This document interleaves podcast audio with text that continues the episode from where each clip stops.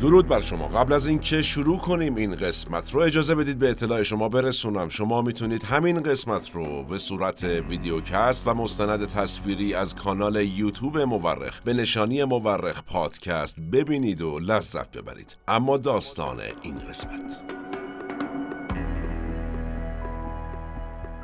درهایی عمیق و کوههایی سر به فلک کشیده جغرافیایی با آب و هوای کوهستانی.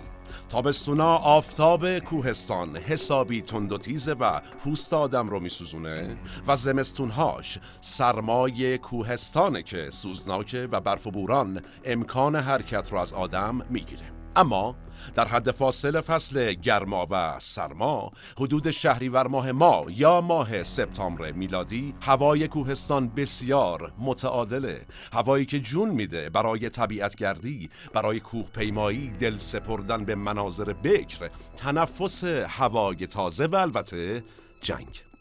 برای همین شاید که از 2020 میلادی هر سال و در ماه سپتامبر منطقه قرباق کوهستانی شاهد جنگه شاهد رو در روی خونین آذربایجانی ها و ارمنیان. منازعی که به نظر می‌رسه ریشه در تاریخ داره. ما در این قسمت از مورخ رفتیم سراغ یکی از کشدارترین مناقشات عصر معاصر مناقشات و جنگ های قرباق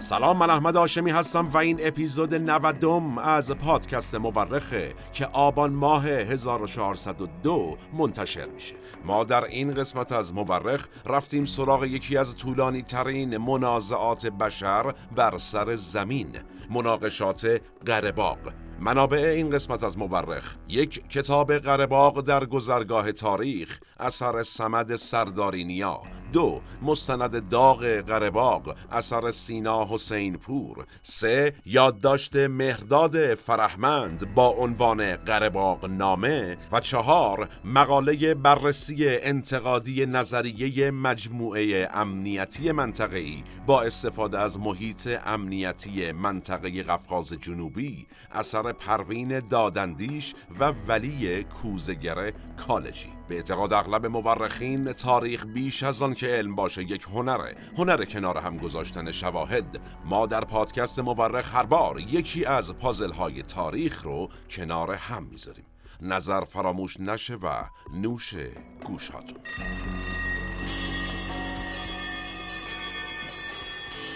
با پایان یافتن دهه 80 میلادی شوروی دیگه یک گرفتاری بود. گرفتاری که نه فقط برای رقبای بین المللی بلکه برای نیروهای درونی این امپراتوری عصر جدید. اما فروپاشی شوروی پایان تمام گرفتاری ها نبود. بلکه شروعی بود بر منازعات و درگیری های جدید. درگیری هایی که عموما ریشه های تاریخی داشت و البته بعضی هاش هم جدید بود. جنگ های بسیاری شکل گرفت. از جمله جنگ داخلی تاجیکستان و جنگ بین روسیه و گرجستان و انقلاب ها و کودتاهایی که در جماهیر مستقل شده شوروی رخ داد. و نهایتا یا این اتفاقات تعیین تکلیف شد یا مسکوت موند. در ادامه جدالهایی در قفقاز شمالی و جنوبی و شرق اروپا که ادامه دار شد به وجود اومد و هنوز که هنوز هم هر از چندی جون انسانها رو می‌گیره. جنگ های روسیه با چچن هم از همین جنس هستند و جنگ حال حاضر روسیه و اوکراین هم به نظر می‌رسه همینطوره. اما یکی از مهمترین این گرفتاری ها جنگ های قرباق بود نزاعی که از پیش از فروپاشی شوروی شروع شد و تا به امروز هم که داریم با هم صحبت می‌کنیم ادامه داره و مرزهای شمال غربی کشور ما رو هم البته ناآرام کرده اما داستان چیه؟ چرا جمهوری آذربایجان و ارمنستان با هم می جنگند برای سالها؟ ما در این قسمت با نگاهی تاریخی به مسئله قرباق به این سوال پاسخ خواهیم داد.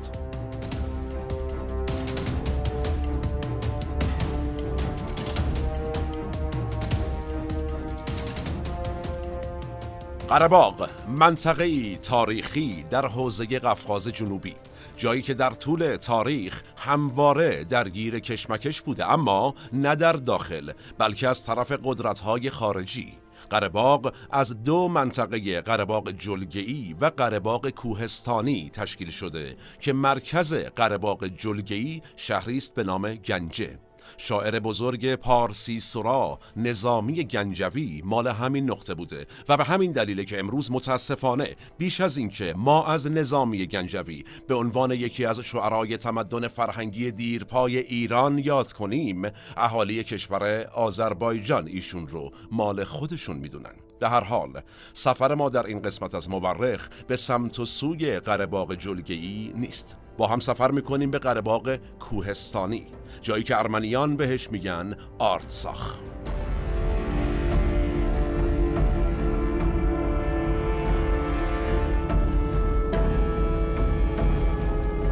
آرتساخ نامیه که پادشاهی ارمنستان باستان یا همون پادشاهی آرارات در هزاره اول قبل از میلاد مسیح به این منطقه داده بود. مرکزش رو هم استپاناکرت نام گذاشته بود. آذری ها هم به این منطقه می‌گفتند و میگن البته خانکندی. نتیجه می‌بینیم که قدمت تمدن در قرهباغ یا همون آرتساخ بسیار زیاده. منطقه‌ای که طی صده های اخیر همواره جای مهمی برای سه قدرت ایران، عثمانی و روسیه بوده. قبلش هم برای ایران و روم مهم بوده. چرا؟ چون به دلیل خاصیت کوهستانی بودنش فضای بسیار مناسبیه برای جلوگیری از حملات دشمن به داخل مرزها. نتیجه هر کدوم از قدرت ها دوست داشتند این منطقه رو تحت تملک خودشون داشته باشند. اما تاریخ چی میگه؟ وقتی تاریخ رو به عقب برگردیم می‌بینیم که در اغلب اوقات منطقه قرباق جزئی از حاکمیت ایران بوده. اساسا اسم قرباق از دو بخش تشکیل شده. اول قره که در ترکی به معنای سیاهه و دوم باغ که یک کلمه فارسی است. همین نشون میده که قرباق تا چه حد تحت حاکمیت ایرانی بوده دارای زبان ترکی آذری و فارسی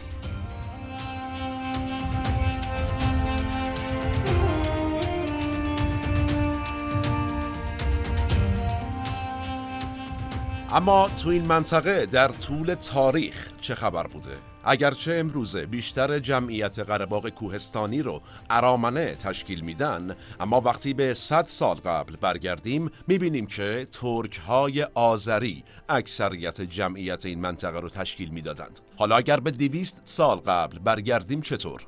می‌بینیم که باز ارامنه بیشتر بودند 300 سال چطوره؟ رومیان در این منطقه ساکن بودن. همینطور که عقبتر هم بریم می‌بینیم اقوام دیگه هم تو این منطقه ساکن بودند مثل کردها. در واقع قرباق همیشه دست خوش تغییر جمعیتی بوده اما این اقوام و نژادهای مختلف که در کوهستانهای قرباق زندگی می کردند عموما در صلح و صفا کنار هم زندگی کردند. تقریبا مثل چیزی که در آذربایجان ایران می‌بینیم. ترک ها، کرد ها و ارمنیان در آذربایجان غربی در کنار همند. پس مشکل از کجاست؟ برای یافتن منشأ مشکل باید سفر کنیم به دویست سال پیش از این. به دوران ایران قجری و روسیه تزاری. به جنگ های 25 ساله ایران و روسیه.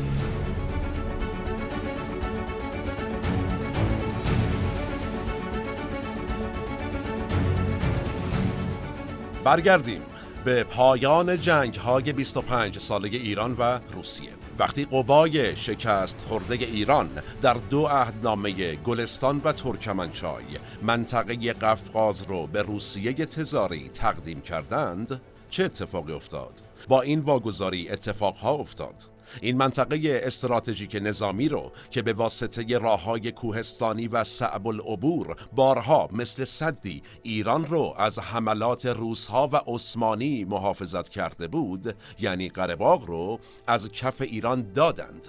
قجرها اولین نتیجه واگذاری قفقاز به روسیه چی بود؟ تغییر بافت جمعیتی قرباق روسها به زور ارامنه ایران رو به سمت منطقه قرباق کوچ دادند.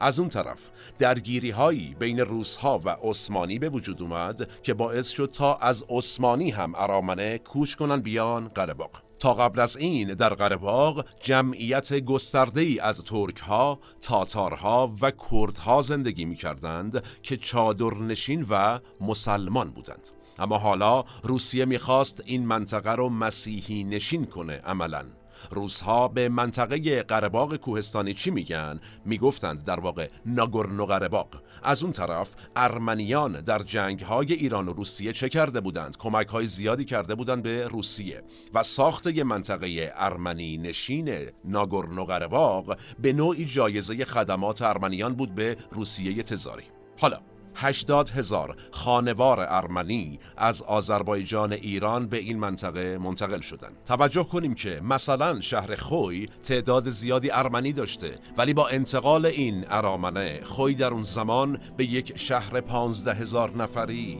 تبدیل میشه.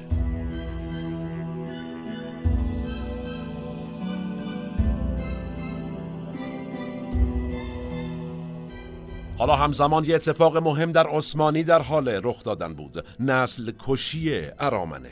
در واقع سلاطین عثمانی دنبال یک دست سازی نژادی عثمانی بودند و قصد داشتند مناطق ارمنی نشین عثمانی رو هم تصرف کنند. نتیجه از پس درگیری های خونبار بسیاری از ارمنیان عثمانی به سمت قرهباغ کوچ کردند.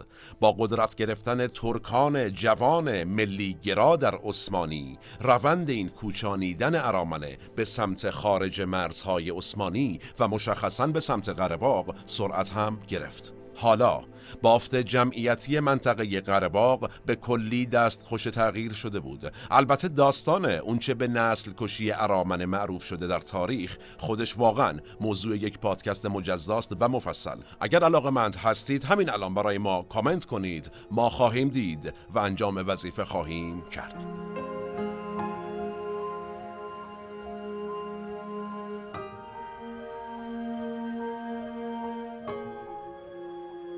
اکتبر 1917 روسیه دست خوش تحولی بزرگ شد. در میانه جنگ جهانی اول انقلاب سرخ بلشویکی ساختار رو در روسیه زیر و زبر کرد. یه جورایی میشه گفت مناقشه بین آذربایجان و ارمنستان که تا همین امروز و این لحظه ادامه داره در واقع محصول این دو اتفاقه. انقلاب اکتبر روسیه و جنگ جهانی اول. سال 1918 میلادی جمهوری فدرال دموکراتیک قفقاز جنوبی متشکل از آذربایجان، ارمنستان و گرجستان در تفلیس اعلام موجودیت کرد. کمی بعد یعنی فقط گذر چند ماه براش کافی بود که این جمهوری متحد به دلیل اختلافات درونی فرو بپاشه نتیجه آذربایجان، گرجستان و ارمنستان در منطقه قفقاز جنوبی اعلام استقلال می‌کنن خودشون برای خودشون اما سرنوشت قرباق چی میشه؟ میشه همین وضعی که امروز می‌بینیم سر مالکیت قرباق بین آذربایجان و ارمنستان جنگ و دعوا شد. منطقه ای که تا چند دهه قبلش بیشتر مسلمون نشین بود و حالا ارمنی نشین بعد از کلی زد و خورد و دعوا رفت زیر بیرق آذربایجان در نهایت. با این حال کش و ادامه داشت.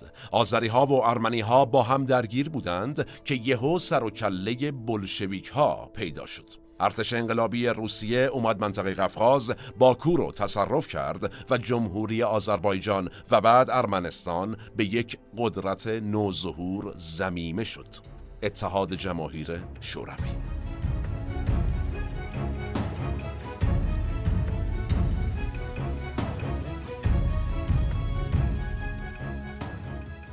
اما سرنوشت قرباق در این بازه زمانی چی شد؟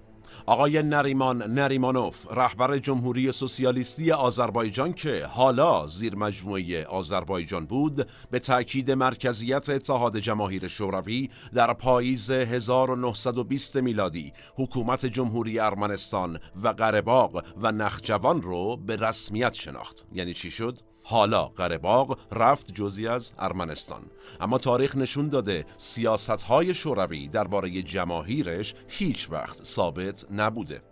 اولین تغییر سیاست زمانی رخ میده که بدون دخالت دادن سیاست های باکو و ایروان یعنی مراکز دو جمهوری سوسیالیستی در 1921 میلادی رهبران شوروی با ترکیه آتاتورک پیمانی امضا می‌کنن که طبق اون ناحیه نخجوان که جزی از قرهباغ بزرگ بوده به جمهوری شوروی آذربایجان سپرده میشه.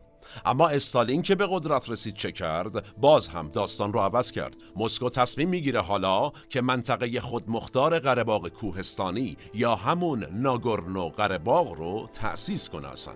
اون زمان هر دو جمهوری آذربایجان و ارمنستان از این تصمیم مرکزیت حمایت کردند.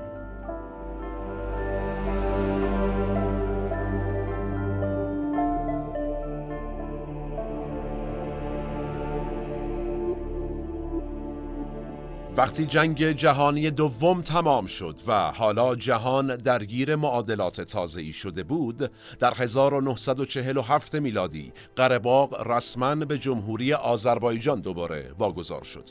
قرهباغی که حالا اکثریت ارمنی داشت. احتمالا استالین قصد داشت با مخلوط کردن ارامنه و آذری ها با هم استارت یک همگونسازی فرهنگی یا آسیمیلاسیون رو در منطقه قرهباغ بزنه. تحرکات سیاسی ارامنه برای بازپسگیری عراضی قرهباغ از همون موقع رسما شروع شد. اما رهبران شوروی تصمیم خودشون رو گرفته بودند. هی اعتراض هی تظاهرات و هی بیانیه هیچ کدوم جواب نداد. دهه ها این تلاش ارامنه ادامه داشت. وقتی میخائیل گورباچوف در 1985 به دبیر کلی حزب کمونیست شوروی رسید یک تومار توسط مردمان جمهوری سوسیالیستی ارمنستان امضا شد. توماری که به امضای تقریبا تمام شهروندان بالغ این جمهوری رسیده بود. مردم چی می‌خواستن؟ خواهان باز پسگیری قرباق کوهستانی بودند. شوروی اما زیر بار نمی‌رفت. یک سال بعد. بزرگترین تظاهرات ارامنه در اطراف بنای یادبود نسل کشی ارامنه و میدان جمهوری شهر ایروان برگزار شد. همه خواهان الحاق قرباق به ارمنستان بودند. پاسخ آذربایجان چی بود؟ برگزاری تظاهرات های تلافی جویانه به هر حال به نظر می رسید ارامنه زیادی به سیاست های اصلاحی گرباچوف امید بسته بودند. گرباچوف اما سر شلوغتر از این حرفا بود که بتونه مشکل بین آذری ها و ارمنیان رو که ریشه تاریخی هم داشت حل کنه. چرا گرباچوف فرصت این چیزها رو نداشت؟ شوروی در حال فروپاشی بود.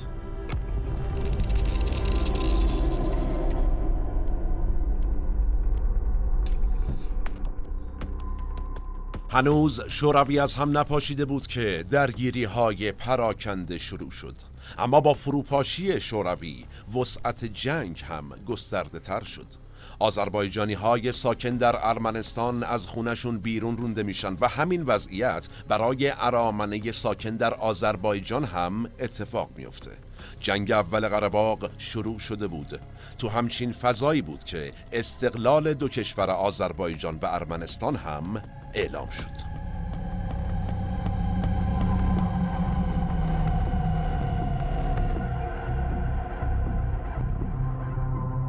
تاریخ هنوز استقلال جمهوری آذربایجان رسما اعلام نشده بود که ایران نخستین کشوری بود که استقلال این جمهوری رو به رسمیت شناخت. وقتی این اتفاق رسمی شد باز هم اولین کشوری که در به رسمیت شناختن کشور جدید آذربایجان پیش قدم شد ایران بود.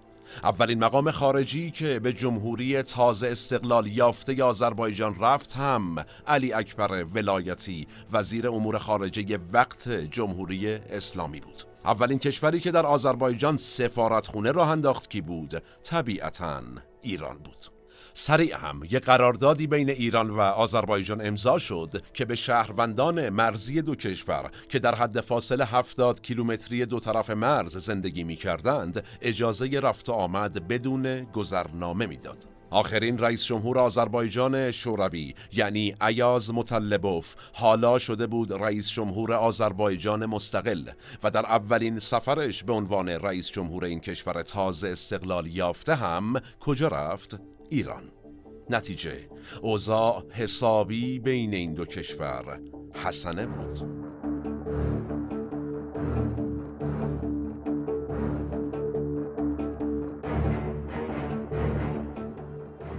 همین رابطه حسنه باعث شد تا مطلبوف از جمهوری اسلامی در برابر حجوم ارامنه کمک بخواد. ایران چه کرد؟ شروع کرد به آموزش نیروهای نظامی آذربایجان و اجازه داد تا مجاهدین افغان وابسته به گلبدین حکمتیار برای نبرد در کنار آذربایجانی ها به قرباق برن از اون طرف ایران مرز رو هم به روی پناهجویان آذری باز کرد و حتی گفته میشه صد هزار نفر پناهجو از اون سمت مرز وارد ایران شدند پس ایران خیلی زیرپوستی از آذربایجان حمایت می‌کرد. اما کی از ارمنستان حمایت می‌کرد؟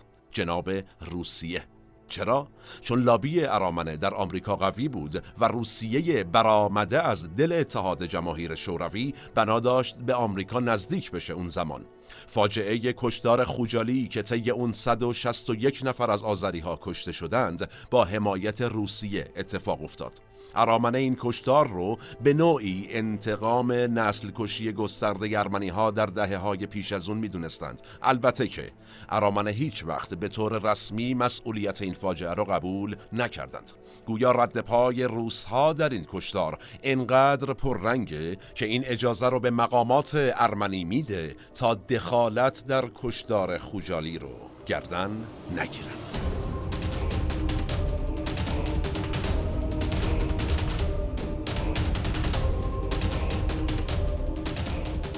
حمایت روسیه از ارمنستان اوضاع رو برای مطلبوف خراب کرده بود. آذری ها رو یکی از رجال ساختار سابق و وابسته به شوروی و در نتیجه وابسته به روسیه می‌دونستند. از دل همین فضا حزبی ملیگرا و افراطی در آذربایجان به اسم جبهه خلق آذربایجان قدرت رو میاد در این کشور در دست می‌گیره جریانی به اسم ملتچی یا ملیتچی با کنار رفتن دولت مورد حمایت تهران حالا رئیس جمهور ایران یعنی هاشمی رفسنجانی دنبال ایفای نقشی جدید بود. چه کرد؟ رهبران دو طرف درگیر رو در 1994 میلادی دعوت کرد تهران باهاشون صحبت کرد که بیاین بچه های خوبی باشین و نکنید این کارو با هم دوست باشید و خلاصه پیمان آتشبسی در تهران امضا شد. آتشبسی که البته خیلی دوام نداشت سریعا از طرف ارامنه و البته به تحریک روسیه نقض شد.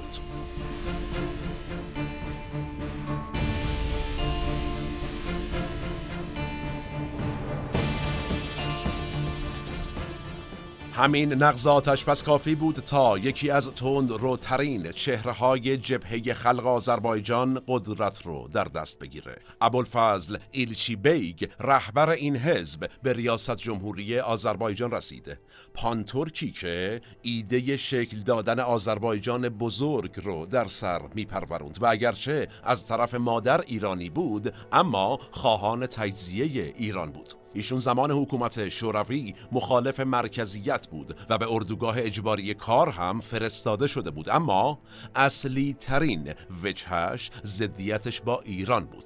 اصطلاح آذربایجان شمالی و آذربایجان جنوبی رو این آدم ابداع کرد. به کشور آذربایجان می‌گفت آذربایجان شمالی به آذربایجان ایران هم می‌گفت آذربایجان جنوبی. مدام هم می گفت سی میلیون آذری در ایران تحت ستمند. توجه کنیم که اون زمان جمعیت ایران به پنجاه میلیون هم نمی رسید به هر حال ایلچی بیگ به جای ایران چشم به حمایت ترکیه داشت. اما خب ترکیه اون زمان چیزی متفاوت از ترکیه امروز بود. نه خیلی پولدار شده بود و نه ثبات سیاسی داشت. ثبات سیاسی که امروز داره. اون زمان در ترکیه هر شش ماه یک بار دولت‌های ائتلافی شکنندش از هم میپاشیدن و دولت جدیدی میومد روی کار. نتیجه اوضاع برای آذربایجان به هم ریخت.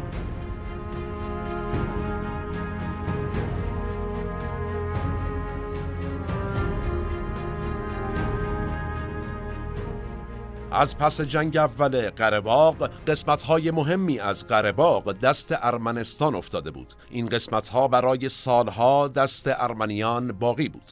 ارمنی ها معتقد بودند ما کوهستان رو بسیار خوب می‌شناسیم و به همین دلیل پیروزی با ماست. اما این رشته سر دراز دارد. دو کشور بارها و بارها آتش بس رو نقض کردند و هر بار برای چند روز با هم جنگیدند در واقع برای سالها در این شرایط نه صلح نه جنگ باقی موندن.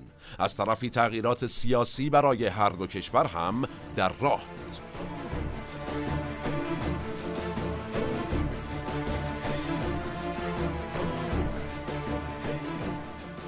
جانشین ایلچی بیگ در آذربایجان چهره ویژه بود. کسی که سالها مسئولیت اداره آذربایجان شوروی رو در کارنامه داشت در بالاترین سطوح در کاگبه خدمت کرده بود و اهل نخجوان بود و حسابی هم معتقد به نزدیکی به ایران بود. جمله معروفی داره ایشون که میگه هیچ شیطانی نمی‌تواند رابطه ما با ایران را به هم زند. کی بوده ایشون؟ آقای هیدر علیف.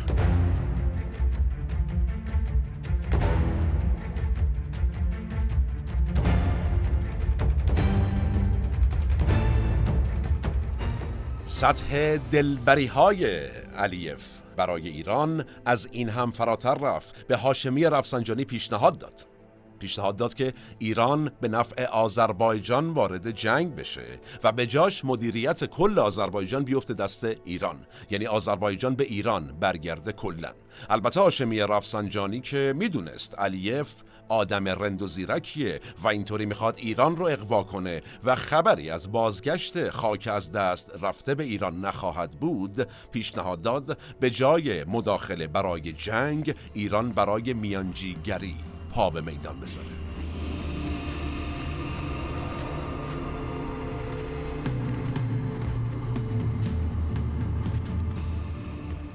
ایران اجازه نمی‌داد ارامنه نخجوان رو تصرف کنن از طرفی مسیر ترانزیت سلاح برای ارامنه رو هم باز گذاشته بود. یعنی یه بازی بینابین. چرا با ارمنستان راه می اومد ایران؟ با روی کار اومدن علیف آذربایجان به سمت آمریکا و اسرائیل هم متمایل شده بود. نتیجه ایران اصلا نمی‌خواست اجازه بده توازن قوا در اون منطقه به ضررش پیش بره. علیف هم خوب بلد بود همزمان روابطش با ایران و آمریکا و روسیه و اسرائیل با هم حفظ کنه. علیف به نوعی یک دیکتاتوری در جمهوری آذربایجان راه انداخت. البته یک دیکتاتوری نوگرا. طی دوران حکومت ایشون و بعد از ایشون یعنی در دوران حکومت پسرش الهام علیف آذربایجان به یک کشور به نوعی حزم شده در اروپا تبدیل شد. مسابقات یوروویژن توش برگزار شد. توسعه نسبی پیدا کرد. شکل و ظاهرش مدرن شد و البته ترکیه هم اونقدری زور پیدا کرده بود که حالا از آذربایجان حمایت کنه.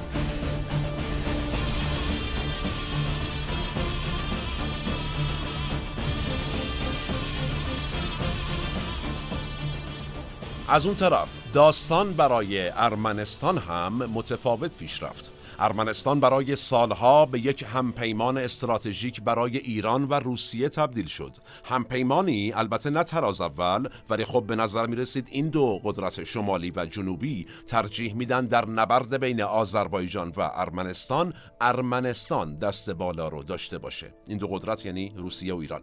با روی کار اومدن نیکول پاشینیان در ارمنستان بحث قرباق دوباره داغ شد. توجه کنیم که پیش از آغاز درگیری های جدید وقتی پاشینیان در فوریه 2019 به ایران اومد و در باشگاه آرارات تهران با ارامن دیدار کرد بنری تو این دیدار نصب شده بود که روش نوشته بود قرباق خاک ارمنستان است. چند روز بعد در یکی از بازی های تیم تراکتورسازی تبریز هواداران این تیم به ترکی شروع کردند شعارهایی با این مضمون که قرباق مال آذربایجان است سر دادند.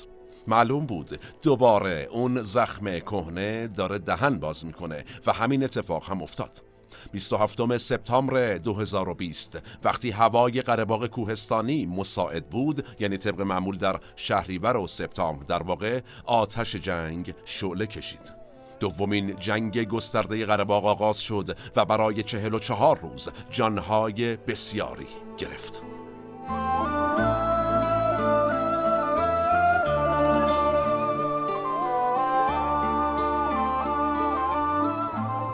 ارمنستان فکر می کرد اون تسلطش به مناطق کوهستانی که باعث پیروزی این کشور در جنگ اول قره شده بود باز هم به کمکش خواهد آمد اما آذربایجان تونسته بود طی این سالها کلی سلاح و حمایت از ترکیه، آمریکا و اسرائیل جذب کنه. البته نتیجه این جنگ دیگه تاریخ نیست که نیاز به روایت داشته باشه. همه ما یادمون هست چه شد. آذربایجان پیروز شد.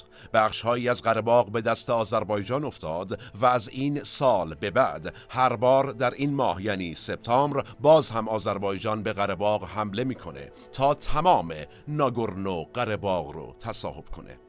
در 2020 میلادی این اتفاق نیفتاد البته. چرا؟ نیروهای صلحبان روسیه اومده بودن به منطقه و جلوی درگیری ها رو گرفته بودن. این نیروهای صلحبان روسیه هم ترکیب جالبی بود. به حال کم کم روسیه در منجلاب جنگ با اوکراین گرفتار شد. و این چی بود؟ بهترین فرصت برای آذربایجان بود تا چه کنه؟ کار رو یکسره کنه. الان که داریم با هم صحبت می‌کنیم هنوز سیل مهاجران ارمنستانی از سرزمین هایی که جدن در جد درش زندگی می‌کردند به سمت کشور ارمنستان روان است پاکسازی قومی گویا در جریان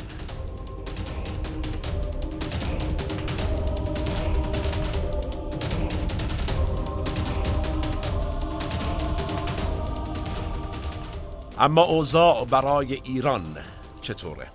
ما در ایران میلیون ها آذری زبان داریم که طبیعتا احتمالا دلشون با هم فرهنگ ها و هم زبانانشونه. در اونور مرز البته تفاوت هایی بین گویش در واقع ترکیه ما در ایران و آذربایجان هست که وارد اون بحث نمیشم. به هر حال از اون طرف ما در ایران ارامنه هم داریم که باز هم طبیعتا اونها دلشون با هم زبانان و هم فرهنگ هاشونه در اونور مرز از اون طرف آذربایجان بزرگترین درصد جمعیت شیعه رو بین تمام کشورهای دنیا داره.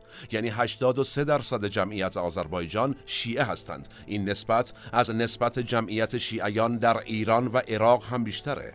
با این حال حاکمیت ایران کار سختی برای حمایت قطعی از یک طرف منازعه در پیش داره. یه سری متغیرها باعث شده که ایران بیشتر به سمت ارمنستان تمایل داشته باشه. چی مثلا؟ اول مسئله حضور اسرائیل در منطقه قفقاز جنوبی. به نظر می‌رسه اسرائیل با دخالت در جنگ قرباق می‌خواد جوابی به حضور منطقه ایران علیه خودش بده. از اون طرف دعوای جدی سر دالان زنگزور باریکه‌ای که جزی از ارمنستان بود و حالا دست آذربایجان افتاده. زنگ زور می‌تونه آذربایجان رو به نخجوان و بعد هم به ترکیه وصل کنه. تا قبل از این مراودات آذربایجان و ترکیه بیشتر باید از طریق زمین ایران انجام می‌شد و حالا نقش ایران در معادلات ترانزیتی قفقاز با این اتفاق کمرنگ میشه.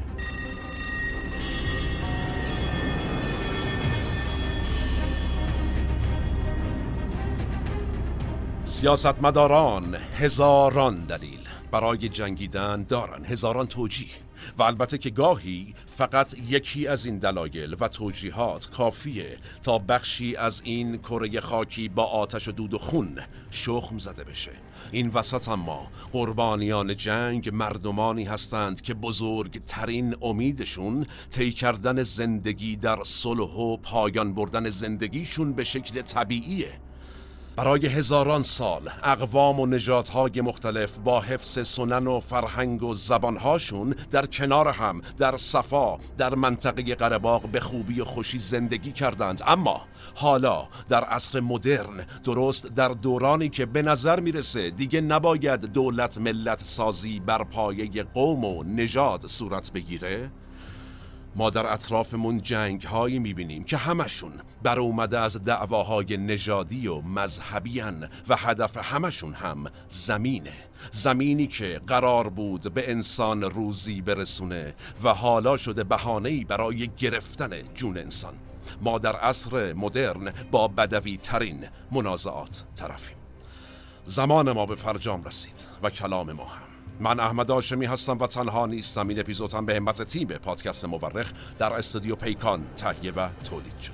تا چند روز آتی و موضوع جذاب بعدی سالم باشید و در صلح شما رو به تاریخ میسپارم و میبینمتون.